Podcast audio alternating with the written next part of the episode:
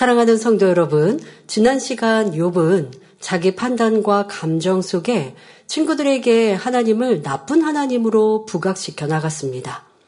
사람이 죄의 담으로 인해 하나님을 뵐 수 없게 된 것인데 욥은 하나님이 일부러 보좌 앞을 가려서 사람과 담을 만드셨다면서 모든 것을 하나님의 주권으로 돌렸지요.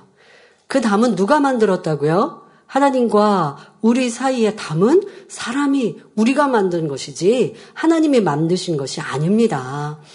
또 하나님께서는 우리 사람을 위하여 낮과 밤을 두시고 수면의 경계와 구름과 비, 동서남북의 위치를 정하신 것인데 이분이 모든 것을 하나님이 독재자처럼 일방적으로 정하신 것처럼 판단했습니다. 오늘도 욥은 자기 생각과 판단 속에서 하나님에 대하여 설명하는데 과장된 표현까지 사용합니다. 말씀을 들으실 때 내 안에는 욥과 같은 모습이 있지 않은지 점검하시며 발견되는 것마다 진리로 바꾸시고 변화되는 시간이 되시길 주님의 이름으로 기원합니다. 쉽게 여러분들이 기도 제목 삼을 수 있도록 제목을 감정 속에 과장된 표현을 하지 말자라는 말씀의 제목을 기억하시면 여러분 삶에도 도움이 되고 기도의 제목 을 삼고 자신을 돌아보는데 능력이 될 것입니다. 어떤 것이 감정 속에 나온 과장된 표현인지 깨달으시기 바랍니다. 6기 26장 11절에 그가 꾸짖으신 즉 하늘 기둥이 떨며 놀라느니라 말합니다. 하나님의 주권에 대하여 설명해 나가던 욥은 이제는 하나님의 무서움에 대하여 말하고 있습니다. 하나님이 꾸짖으신즉 하늘 기둥이 떨며 놀란다는 것은 욥의 자기 감정 속에서 나오는 과장된 표현입니다. 욥은 하나님께서 아무 잘못도 없는 자신을 치셨다고 믿고 있었기에 거기에 대한 무서움과 놀라움을 금치 못하며 과장된 표현을 쓰고 있는 것입니다. 이는 사람들 사이에서도 종종 볼 수 있는 현상입니다.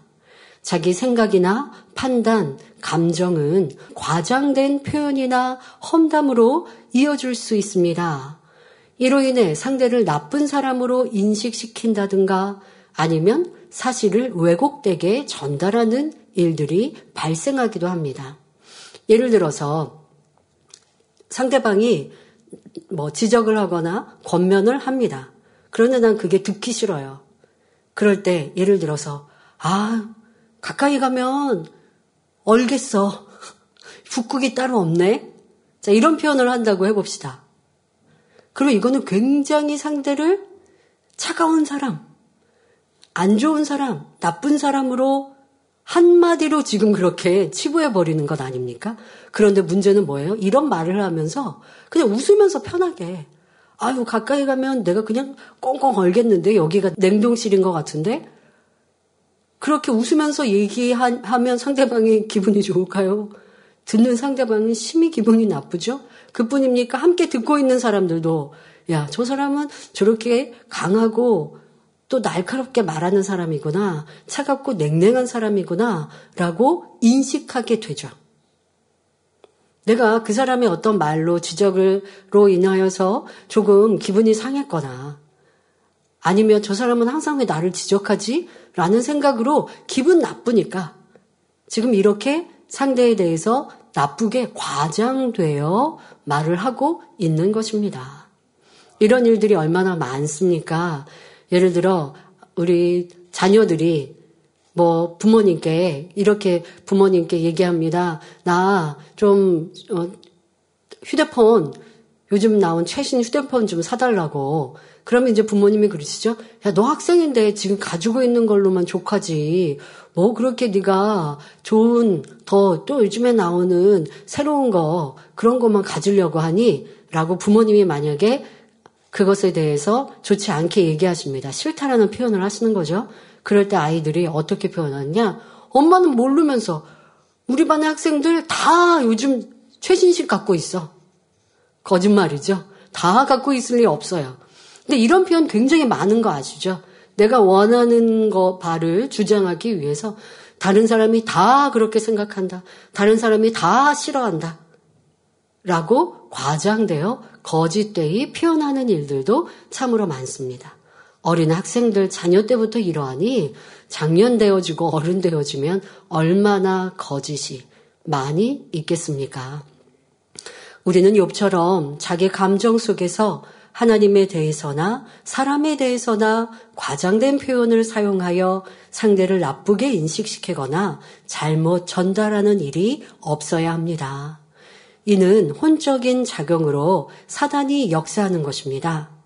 하나님의 말씀을 들을 때도 어떤 이는 기쁨으로, 어떤 이는 감사함으로, 사랑스러움으로 듣는가 하면 어떤 이는 두려움으로 듣습니다. 가령 단에서 죄를 지적하거나 책망의 말씀이 선포될 경우 기쁨과 감사함으로 또는 민망함으로 받는 사람은 돌이켜 순종할 수 있는 마음입니다.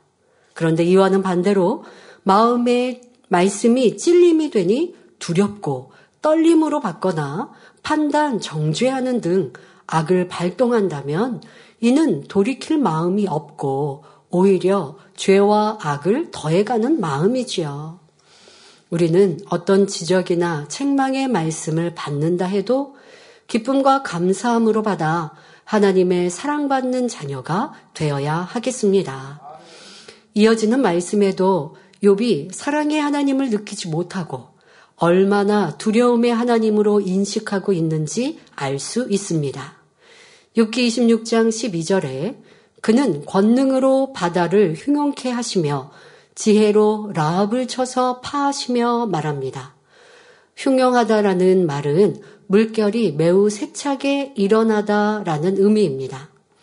욥은 하나님께서 권능으로 바다의 거친 파도를 일으킨다고 말하고 있습니다.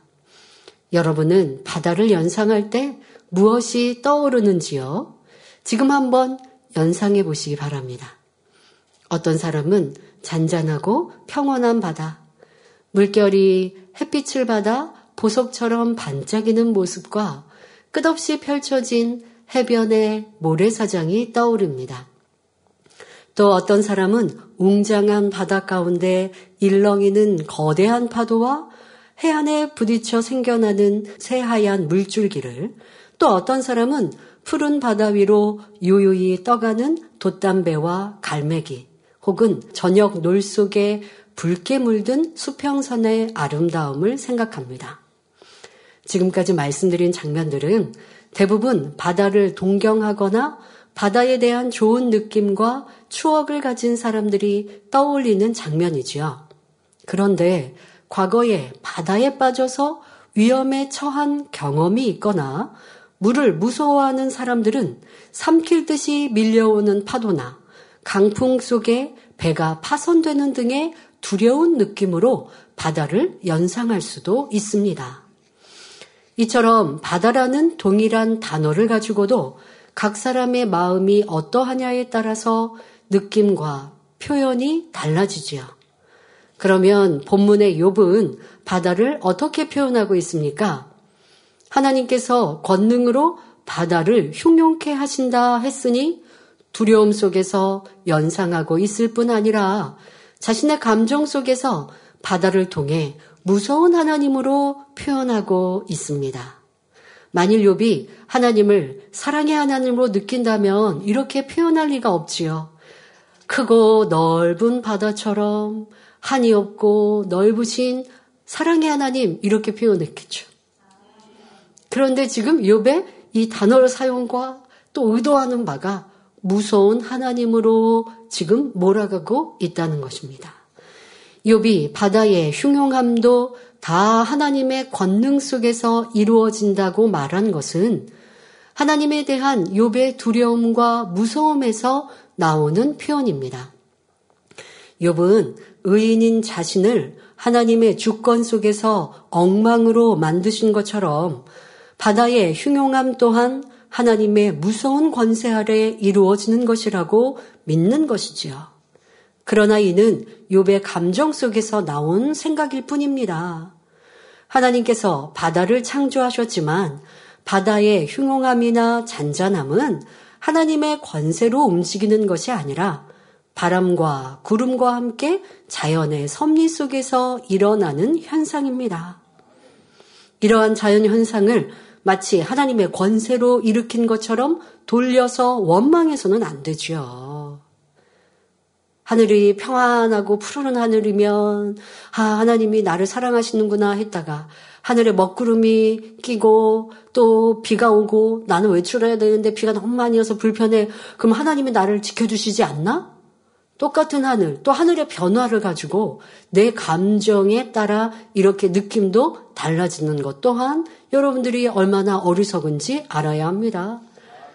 편안한 바다이든 잔잔한 바다이든 바람이 파도가 치는 바다이든 하나님이 창조하셨고 자연의 섭리 가운데 돌아가는 일들이지 하나님께서 인생들에게 화를 내시니까 파도가 흉흉해지고 해일이 일어나는 게 아니라는 것입니다. 마음이 선한 사람은 자연 만물을 보면서 하나님의 능력과 신성을 느끼며 하나님의 뜻을 깨달아 바른 표현을 합니다. 오늘날 지구 곳곳에서 이상기후, 기상이변, 생태계 파괴 및 자연재해가 발생하는 원인이 무엇입니까? 이는 하나님께서 이렇게 만드신 것이 아니라 사람들의 무분별한 개발과 환경 파괴로 인한 것이지요. 그 결과 이상기후, 기상이변, 자연재해 등의 현상이 나타났는데 대표적으로 지구 온난화로 인해 세계 독처의 자연재해가 빈번하게 발생하고 있습니다. 이러한 자연재해의 원인을 무조건 하나님 탓으로 돌리는 사람들이 있는데 이는 옳지 않습니다. 물론 사람의 잘못으로 자연재해가 발생한다 해도 우리가 하나님을 믿고 기도하면 하나님께서 피해가 없도록 지켜주시거나 합력하여 선을 이루어 주십니다. 그러면 본문에서 지혜로 라합을 쳐서 파한다는 것은 어떤 의미일까요? 엽기 9장 13절에 하나님이 진노를 돌이키지 아니하시나니 라합을 돕는 자들이 그 아래에 굴복하겠거든 했는데 여기서 라합은 애굽을 의미한다고 말씀드렸습니다. 이를 뒷받침해 주는 말씀을 찾아보면 이사야 30장 7절에 내가 애굽을 가만히 앉은 라합이라 일컬었느니라 했고 이사야 51장 9절에 라합을 점이시고 용을 찌르시니가 어찌 주가 아니시며 말씀합니다. 그러니 본문에서도 라합은 애굽을 의미합니다. 또한 애굽은 영적으로 세상을 의미합니다. 따라서 본문에 지혜로 라합을 쳐서 파한다라는 말은 하나님과 원수되는 세상의 지혜와 모략과 모사, 여러 가지 술수와 괴계 등을 하나님의 지혜로서 완전히 깨뜨려 버린다는 의미입니다. 그런데 요비 본문에서 하나님의 지혜로 라합을 쳐서 파한다라는 말을 한 이유는 자신은 의인이고 지혜가 많다고 생각했기 때문입니다. 하나님께서는 라합을 파하실 만큼 지혜가 크기 때문에 세상에 어떤 사람도 그 지혜를 당할 수 없다.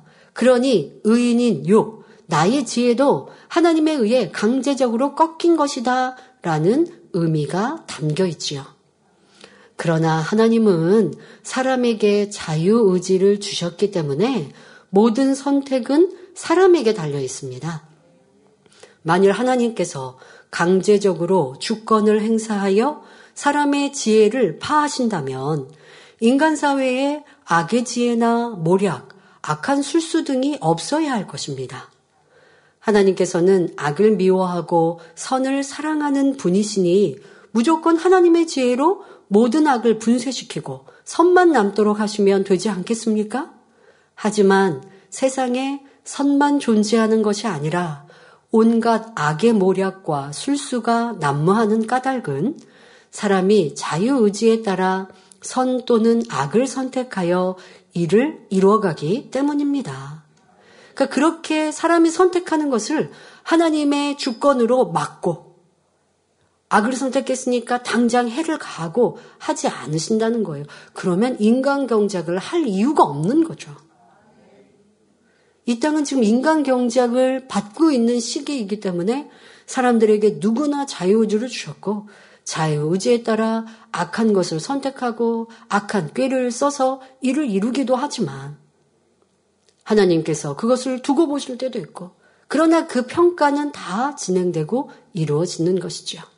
결국 로마서 6장 23절에 죄의 삭은 사망이요 하나님의 은사는 그리스도 예수 우리 주 안에 있는 영생이니라 말씀한 대로 자유의지 가운데 죄를 선택한 사람은 사망의 길로 예수 그리스도를 선택한 사람은 영생의 길로 가게 되는 것입니다. 물론 하나님께서 사람의 죄악에 대하여 전혀 관여를 안 하신다는 것은 아닙니다. 가나안 땅의 거민들이나 소돔과 고마라 상의 사람들처럼 그 죄악이 관영하면 심판하시는 것을 볼 수 있지요. 그러나 이때도 하나님께서 주권적인 강제성을 띠는 것이 아니라 정확한 공의 가운데 하나님의 지혜로서 악을 소멸해 가시는 것입니다.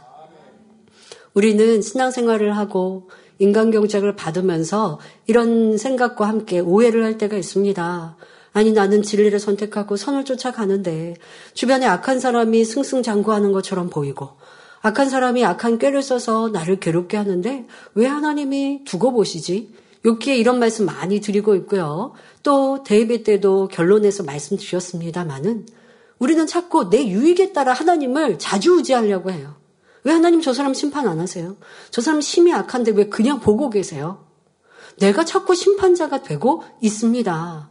그러나 하나님의 심판은 하나님이 가장 합당한 때에 하시는 것이고 심판을 하시기 전 모두에게 기회를 주고 계시고 용서하고 계신 사랑이심을 우리는 알아야 합니다.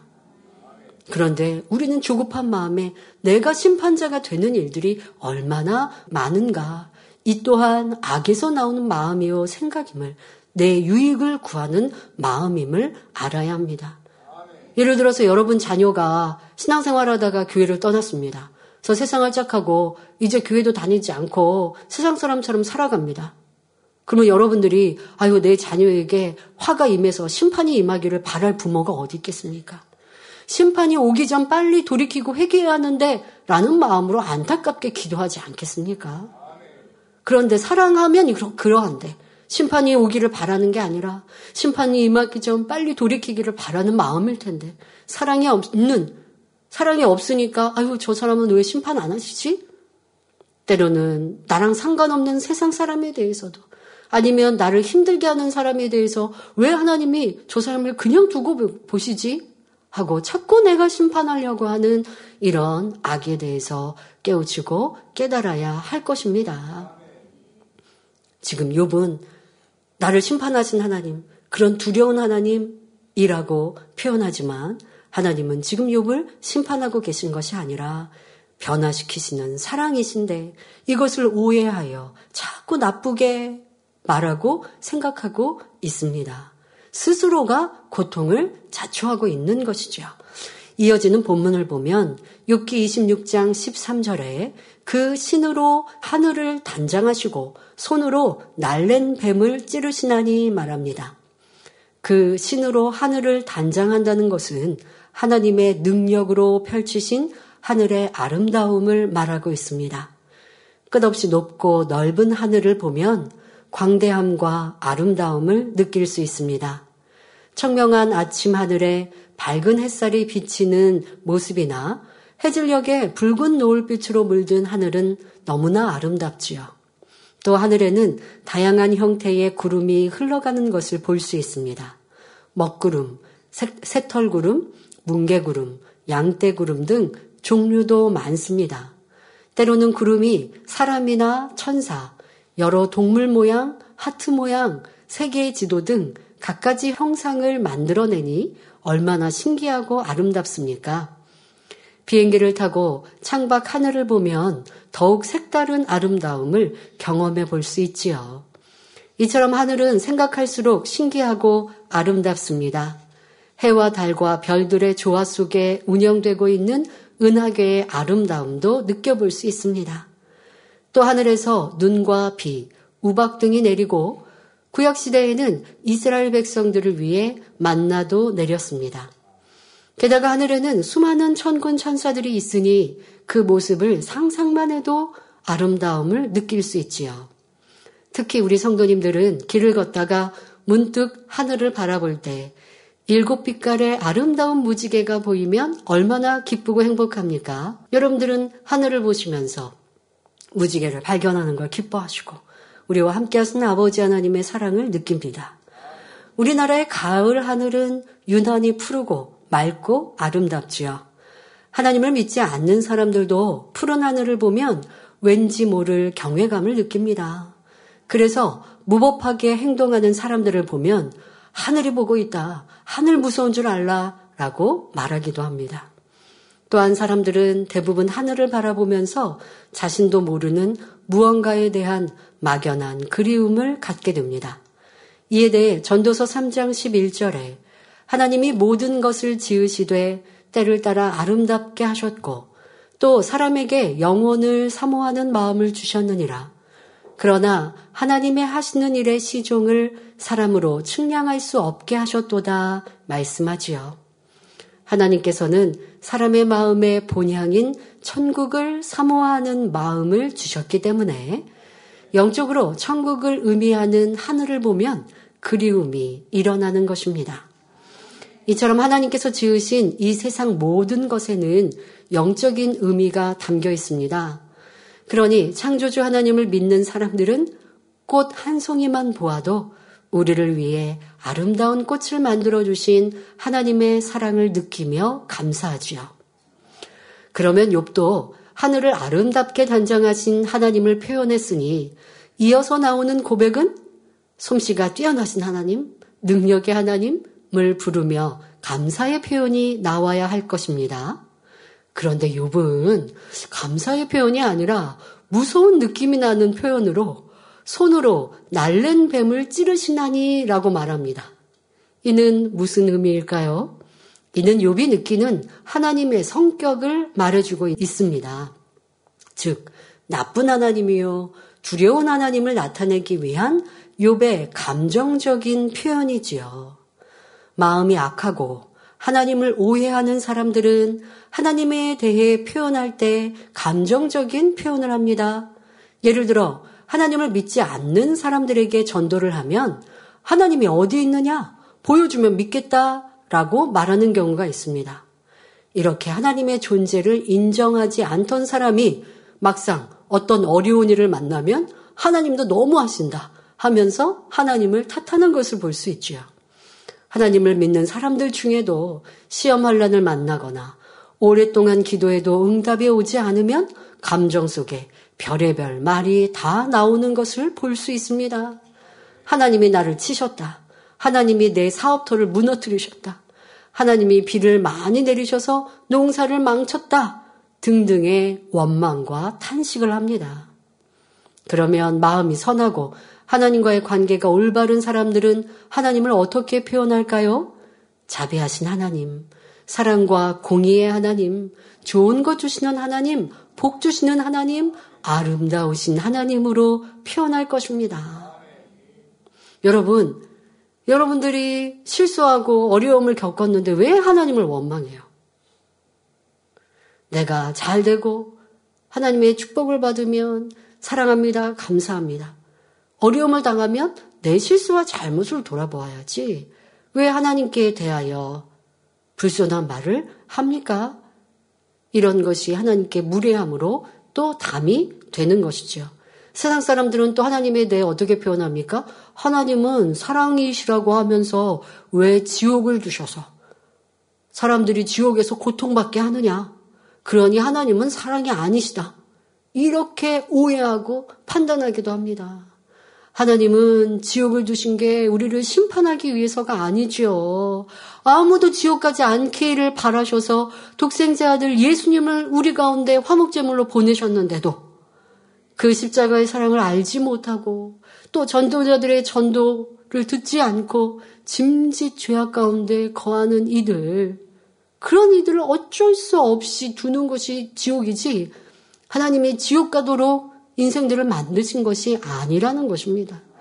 그런데 내 감정으로 판단하면 선하신 하나님을 나쁜 하나님으로 매도하더라는 것입니다. 여러분들의 신앙생활 속에 이러한 모습이 있었다면 철저히 회개하고 그런 모습들은 잊어버려서 회개 못하면 안 돼요. 그러니까 정말 회개할 중심이 되고 겸비히 기도하면 성령님께서 잊어버렸던 것도 떠올려게 해주시거든요. 그런 모습들은 찾아서라도 회개해야 조금의 담도 남기지 않습니다.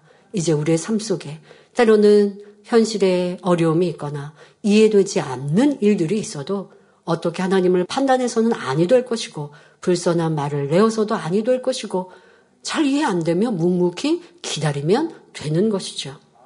말로 인해 죄단 만들지 마시길 바랍니다. 지금 욥은 깊은 연단의 시간을 보내면서 두려운 하나님으로 오해하고 있기 때문에 하나님이 꾸짖으시니 하늘 기둥이 떨며 놀란다. 하나님은 권능으로 바다를 흉용케 하시며 지혜로 라합을 쳐서 파하신다. 하나님의 손으로 날랜 뱀을 찌르신다 등등 거칠고 무서운 표현이 나오는 것입니다. 그러니까 여러분들도 내가 보통 때 사용하는 단어 또 표현하는 표현법이 어떠한가도 생각해 보세요. 선한 사람이면 어떤 나쁜 안 좋은 것에 대해 얘기하는 것조차가 싫고요. 혹여 말한다 할지라도 돌려서 얘기하지 거친 표현 자체가 마음 안에 없는 거예요. 그러니 사랑하는 목자님은 설교를 할 때 필요해서 욕을 인용하신다고 할지라도 성도님들 죄송합니다 하고 양해를 구하시고 어떤 나 쁘고 심한 욕을 하신 적도 없으시지 않습니까? 내 안에 없으면 나오지가 않는 거예요. 그런데 여러분 대화 속에 어떤 어, 누군가를 표현, 누군가에 대해 얘기하거나 어떤 상황에 대해서 얘기하는데 내 말의 단어가 거칠다? 라고 하면 이미 무언가 악하고 불편한 감정이 있기 때문이라는 것을 알아야 합니다. 선한 사람은요, 악한 것에 대해서 말하고 싶지 않아요. 그것에 대해서 변론하고 싶지 않아 합니다. 그런데 우리는 얼마나 누가 나를 힘들게 했어요, 어렵게 했어요, 저 사람이 그랬어요. 나랑 가까운 사람에게는 얘기하고 싶고, 그래서 같이 위로해주면 좋겠고, 그 사람이 내가 나쁘게 얘기하는 그 사람 같이 나쁘게 생각하면 좋겠고. 그렇지 않고 옹호라도 하면 영 싫죠. 자, 이것이 악이 있기 때문입니다. 이러한 내 안에 악한 감정들을 벗어버리면 지금 요배 표현들을 여러분들 쭉 보시니까 듣기만 해도 섬뜩섬뜩한 표현들 있잖아요. 그런데 이게 앞에 얘기는 무언가 하나님을 높이는 것 같다가 문장의 끝에는 또 폭하 이게 좀 앞뒤가 이상하다. 그런데 바로 이런 의도가 담겨 있는 거예요. 여러분들도 이렇게 가시 놓친 말들, 뭔가 내가 의미심장한 말들, 하나님은 다 알고 보고 계십니다.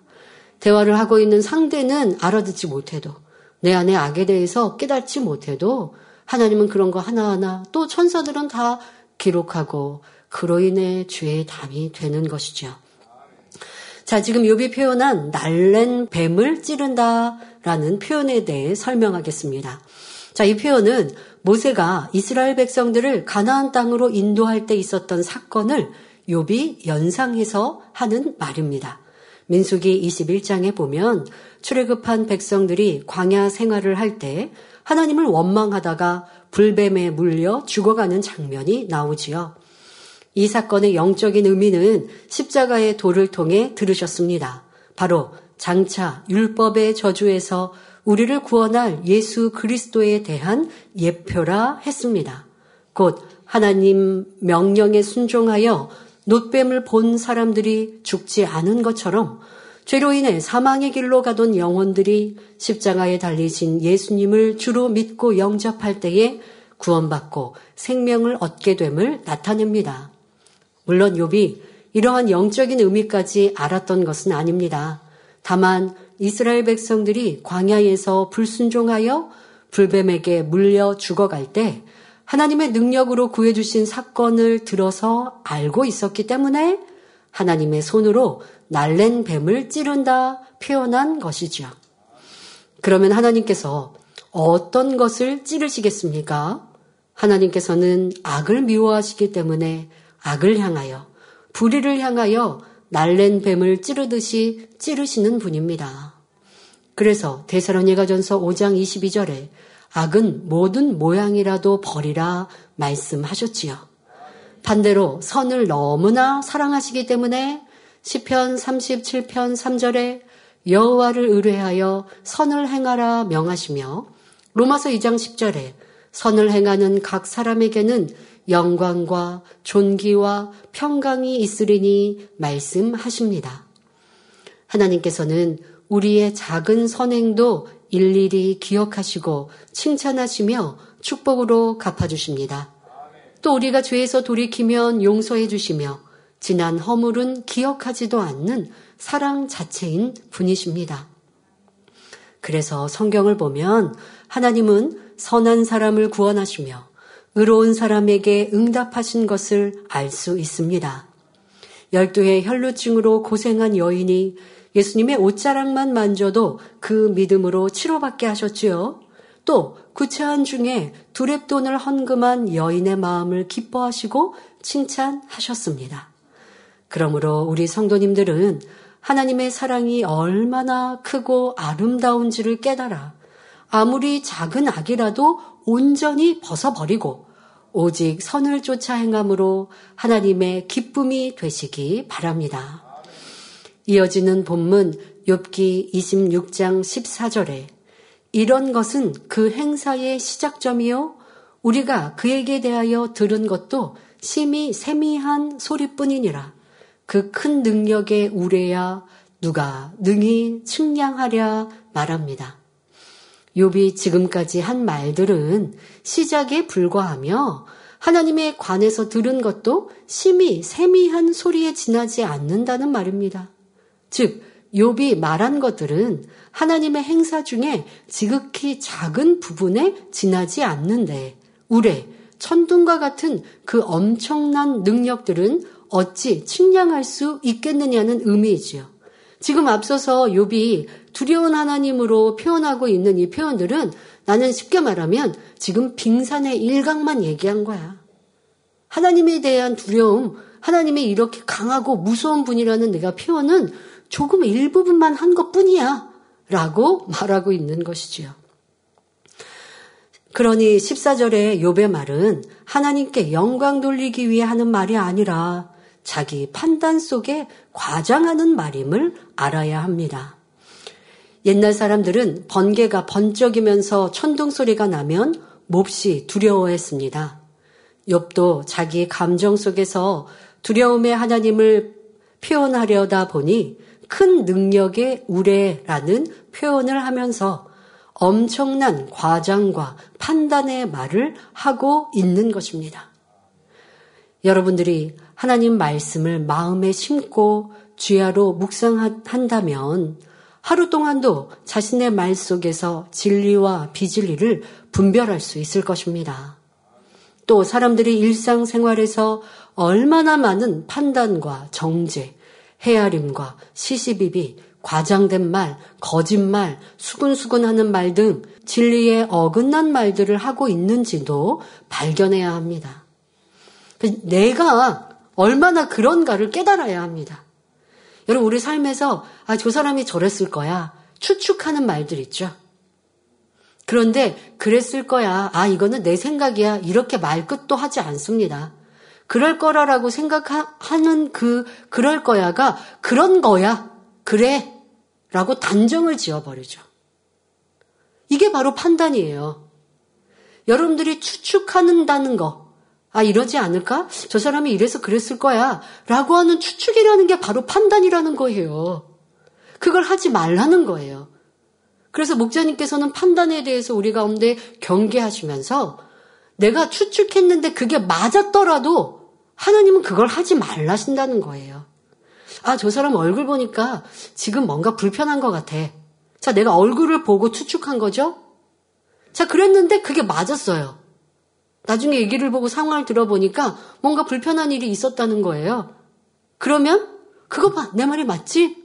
하고 좋아할 게 아니라 그렇게 마, 맞았더라도 그거 하지 말라고 하시는 게 판단하지 말라 하시는 하나님의 뜻이라는 거예요. 여러분들이 얼굴을 보고 말투를 보고 행동을 보고 그 사람의 감정을 뭘라고 판단해야 되는데요. 기분이 나쁘니까 좀 지금 피할까? 기분이 좋으니까 좀 지적할까? 아, 그러려고 상대의 감정을 살피는 거 아니잖아요. 상대를 힘들게 하지 않기 위해서 상대의 편리를 봐주기 위해서 얼굴 표정과 말투를 보는 게 아니라 그냥 이게 우리 가운데 습관이 되어버린 거예요. 어떠한 말에 아유 저 사람 기분 나빠서 아니면 저 사람은 교만해서 저렇게 지금 말하고 행동해 라고 하는 것. 자, 이러한 판단이 우리의 삶에 얼마나 많이 습관되어 있는지 알아야 합니다. 더더욱 세상 사람들은요, 나랑 관계도 없는 사람, 그 사람의 속상정도 모르면서 벌어진 일들을 가지고 얼마나 많이 판단하고 정죄합니까? 이러한 기사를 보고도 여러분들이 함께 정죄하면 안 되고요. 함께 수근수근 하는 것도 고쳐야 합니다. 왜요? 세상 기사들이 맞는 것도 있고 틀린 것도 얼마나 많은지 우리는 당해보지 않았습니까? 그런 누군가의 말, 또 세상에서 말하는 그런 뉴스들, 가십거리들, 그런 거에 귀 기울 필요가 없는 것이죠.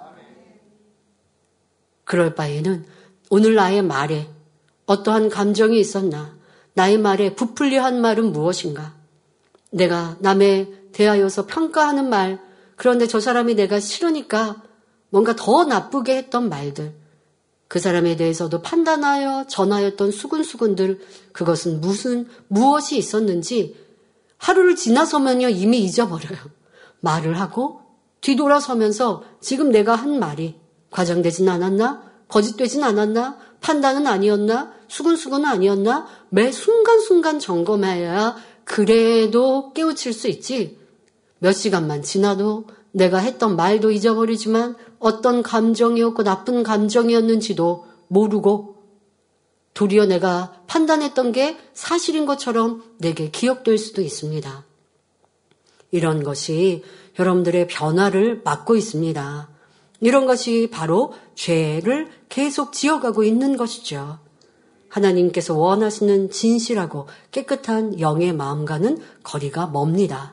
자, 또 다른 사람의 말을 들을 때에도 정확하게 듣고 자기 생각과 판단 속에 전달하는 것이 아니라 사실 그대로 전달해야 합니다.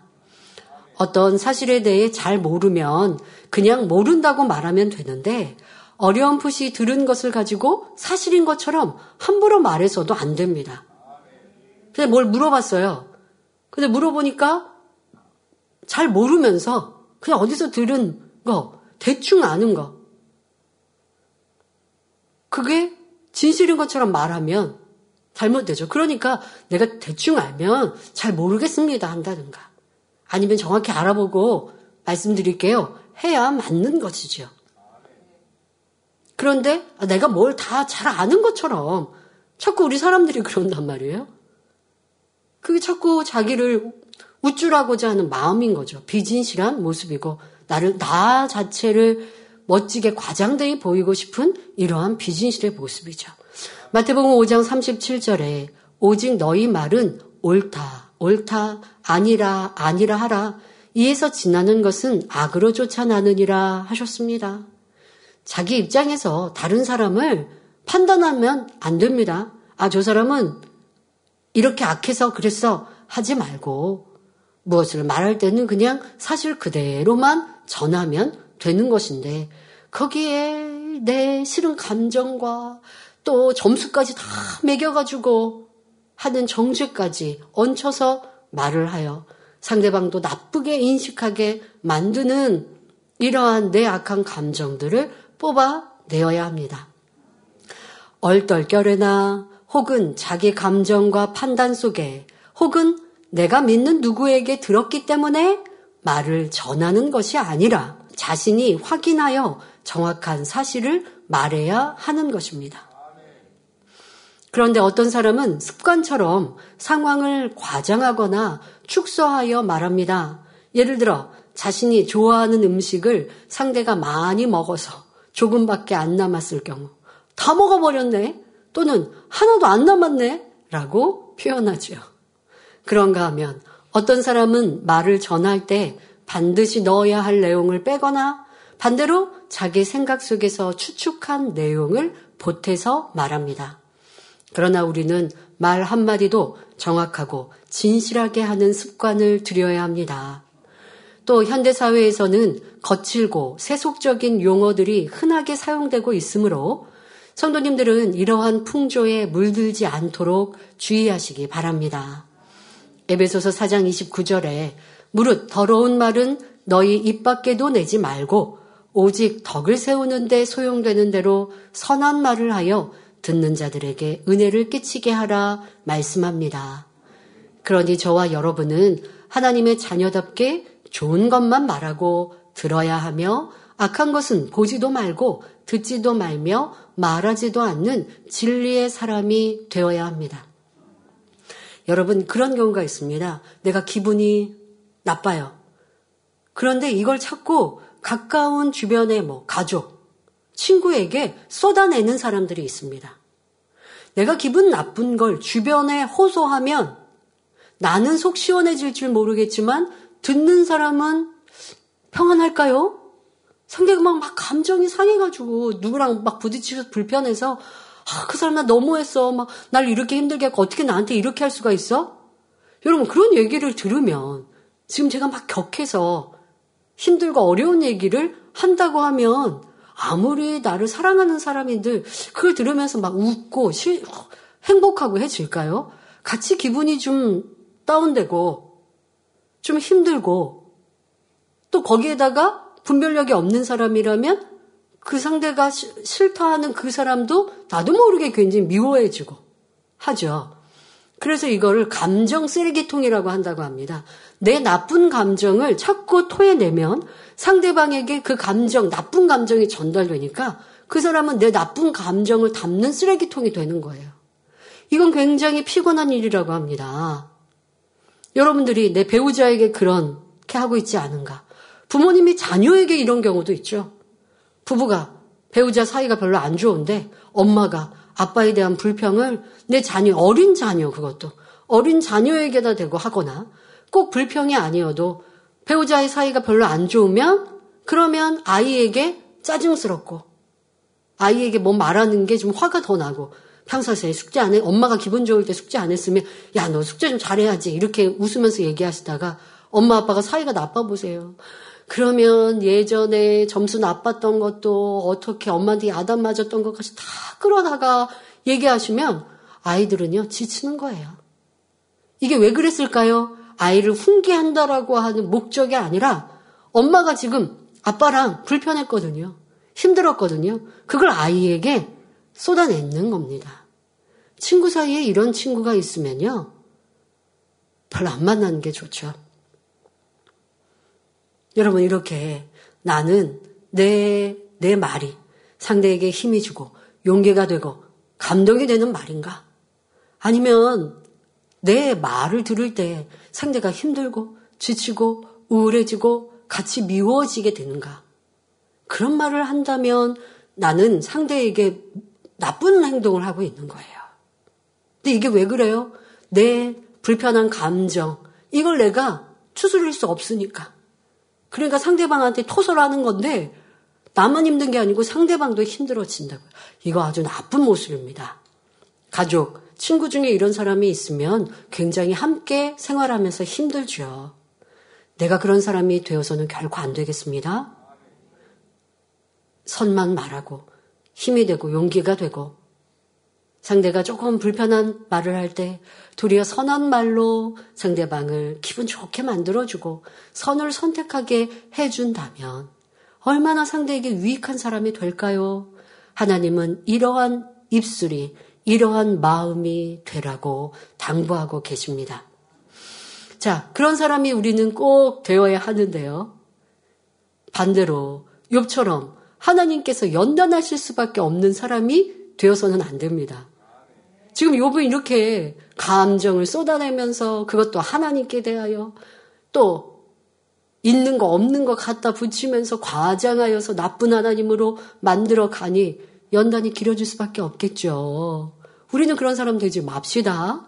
속히 온전한 믿음과 참마음을 이루어 연단을 받지 않을 수 있는 사람이 되어야 하겠습니다. 결론을 말씀드립니다. 사랑하는 성도 여러분, 욥은 자기 감정과 생각 속에서 두려운 하나님을 느끼며 과장되게 표현하는 것을 볼 수 있었습니다. 우리의 생활에서도 사이가 좋은 사람에 대하여는 한없이 관대하게 이해하고 옹호하면서 싫은 사람에 대해서는 부정적인 말만 하는 것을 볼 수 있습니다.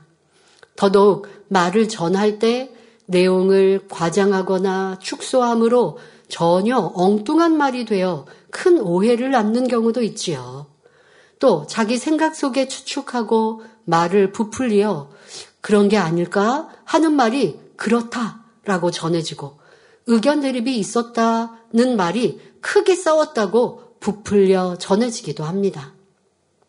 이처럼 자신의 생각이 동원되면 원래 내용을 왜곡시켜 잘못 전합니다.